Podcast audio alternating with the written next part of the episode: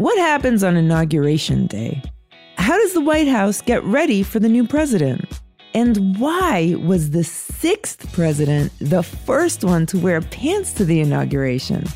I'm Bethany Van Delft, and we'll get into all this and more on today's The 10 News, the first of two episodes this week where we find out what's up with the presidential inauguration. Okay, let's get into the 10 news. 10, 9, 8, 7, 6, 5, 4, 3, 2, 1. January 20th is Inauguration Day, the day the new president and vice president take the oath of office and their administration officially begins. This year's inauguration, like so many other things, is going to look different.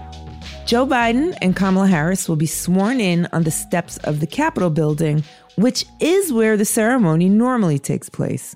But in order to keep people safe from the coronavirus, there won't be the usual crowds, parade, and inaugural balls that traditionally mark the day. Ah, fiddle faddle. It's been announced that Lady Gaga will sing the national anthem, and Jennifer Lopez, aka J-Lo, will also perform. Awesome but many inauguration events will take place virtually. The inaugural committee's theme for the day is America United, which it says reflects the beginning of a new national journey that restores the soul of America, brings the country together, and creates a path to a brighter future. What is Inauguration Day typically like inside the White House? Our correspondent Pamela Kirkland spoke with Deesha Dyer, a former White House social secretary, to find out. Deesha Dyer is founder and CEO of social impact firm Hook and Fasten and executive director of nonprofit B Girl World. Also, she was the White House social secretary under President Obama. Deesha, thanks so much for talking to the 10. Oh, it's wonderful to be here. Thanks for having me. So, I guess first question, tell us what does the White House social secretary do? Sure. So the White House social secretary is the person that puts on all of the events in the actual mansion. So things from dinners with world leaders, we do birthday parties for uh, Malia and Sasha, we did there. Um, we do concerts, we do different educational events things on the South Lawn like July 4th celebrations or different kind of picnics out there. So uh, that the social secretary's job is in charge of basically helping the first lady carry out her vision of hosting different events at the White House. It's a busy day to say the least. The White House staff only has five or six hours to completely change over everything for the next president. What's going on behind the scenes at the White House on Inauguration Day? Is really a changing over of the house. Just like anybody, when you move somebody in and you move somebody out, there's a lot that has to be done. There's furniture, there's paintings. Um, so, really, the outgoing president at that point by inauguration day mostly has already moved most of their stuff out. You know, the White House itself has furniture that is, you know, belongs to the White House.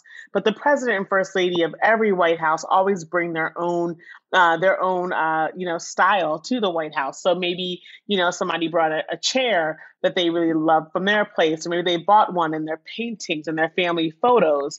So all of that's basically already moved out by uh, January 20th. And then the new president, then, as soon as the morning hits, um, the moving truck comes in with all the new president stuff. So all of that really happens, but also the resident staff of the chef and the butlers and the cooks, everybody is getting also ready for any kind of parties or any kind of uh, you know ceremonies that will take place at the White House after the president has been sworn in. Man, that's a lot to happen in such a short span of time. It really is, yes.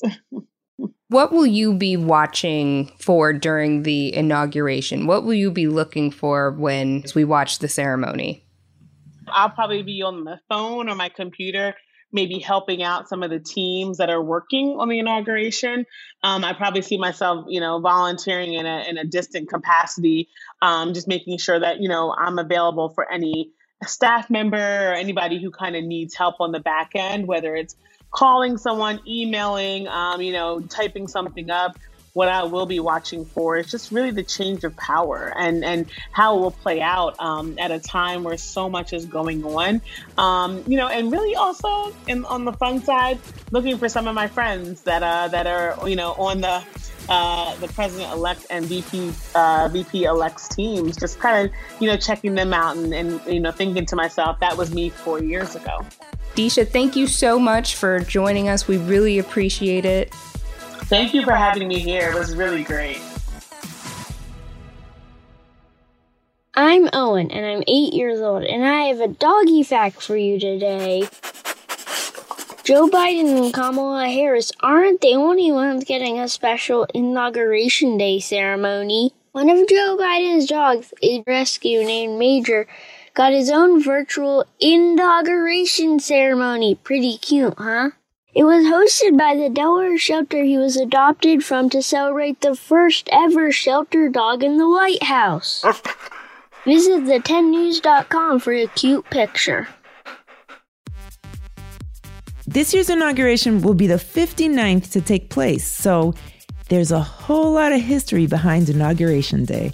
Here are five fascinating facts about inaugurations past. Number one, for his second term on March 4th, 1793, George Washington gave the shortest inauguration speech to date. How short, you ask? Try a whopping 135 words. That's like a big old thanks for electing me president. I'll do my best. Good night. Later, dudes. Number two, in case you're wondering who gave the longest speech, well, that record belongs to William Henry Harrison, who on March 4th, 1841, delivered a doozy of a speech, coming in at 8,445 words that lasted almost two hours. Talk about long winded. Number three, John Quincy Adams became the first president to wear long pants to an inauguration on March 4th, 1825. Prior to his bold fashion choice, it was standard for presidents to wear knee breeches, which were typically cut off just below the knees. Whew! I thought he was showing up like Winnie the Pooh with no pants at all. at least there are some pants there. Oh, bother. Number four, even though George Washington owned more than 50,000 acres of land, he really didn't have much cash on hand when he was first elected president. So, in order to travel to New York City for his first inauguration, he actually had to borrow money to get there. Uh-oh. And number five, President Barack Obama holds the crown for the largest attendance in inauguration history. So, how many people showed up to watch the first black president of the United States take the oath of office? Drum roll, please. Try 1.8 million people. Oh, baby. But get this that's not only a record for inaugurations, it's also estimated to be the most people ever gathered on the National Mall at any point for any reason. Head over to the10news.com to see a picture of Obama's inauguration crowd. Guess what time it is? It's time for your trivia question of the day. Which of the following actually happened during a presidential inauguration parade? A. A president was slapped by a monkey. B. A president was showered by a glitter cannon. C. A president was lassoed by a cowboy on horseback. Did you guess it? The answer is C. In 1953, Dwight D. Eisenhower's wild inaugural parade lasted over four hours and included 25,000 marchers, along with 73 bands, 59 floats, and some horses and elephants. There's a photo of the president being lassoed by a cowboy on horseback while watching the parade over at the10news.com. Check it out. Time's up. That's the end of the 10 for today. Our inauguration week coverage will continue into our next episode. You can always catch new episodes on Tuesdays and Thursdays. The 10 News is a co production of Small But Mighty Media in collaboration with Next Chapter Podcasts and distributed by iHeartRadio. The 10 News writing team is led by editorial director Tracy Crooks, with contributions from Stephen Tompkins and Pamela Kirkland. The creative producer is Jenner Pasqua. Marketing is led by Jacob Bronstein, with social media and web support by Stephen Tompkins and Adam Farr. Editing and sound design by Pete Musto, under the production direction of Jeremiah Tittle. Executive producer Donald Albright and show creator Tracy Leeds Kaplan round out the team. If you have any questions about the show, a story idea, a fun fact, or just want to tell us how you're feeling about things, email us at hello at the10news.com. And don't forget to subscribe, rate, and review the 10 News on Apple Podcasts, iHeartRadio, Spotify, or wherever you listen to podcasts. I'm Bethany Van Delft, and thanks for listening to the 10 News. Now go check out that virtual inauguration and look for all the good doggies there.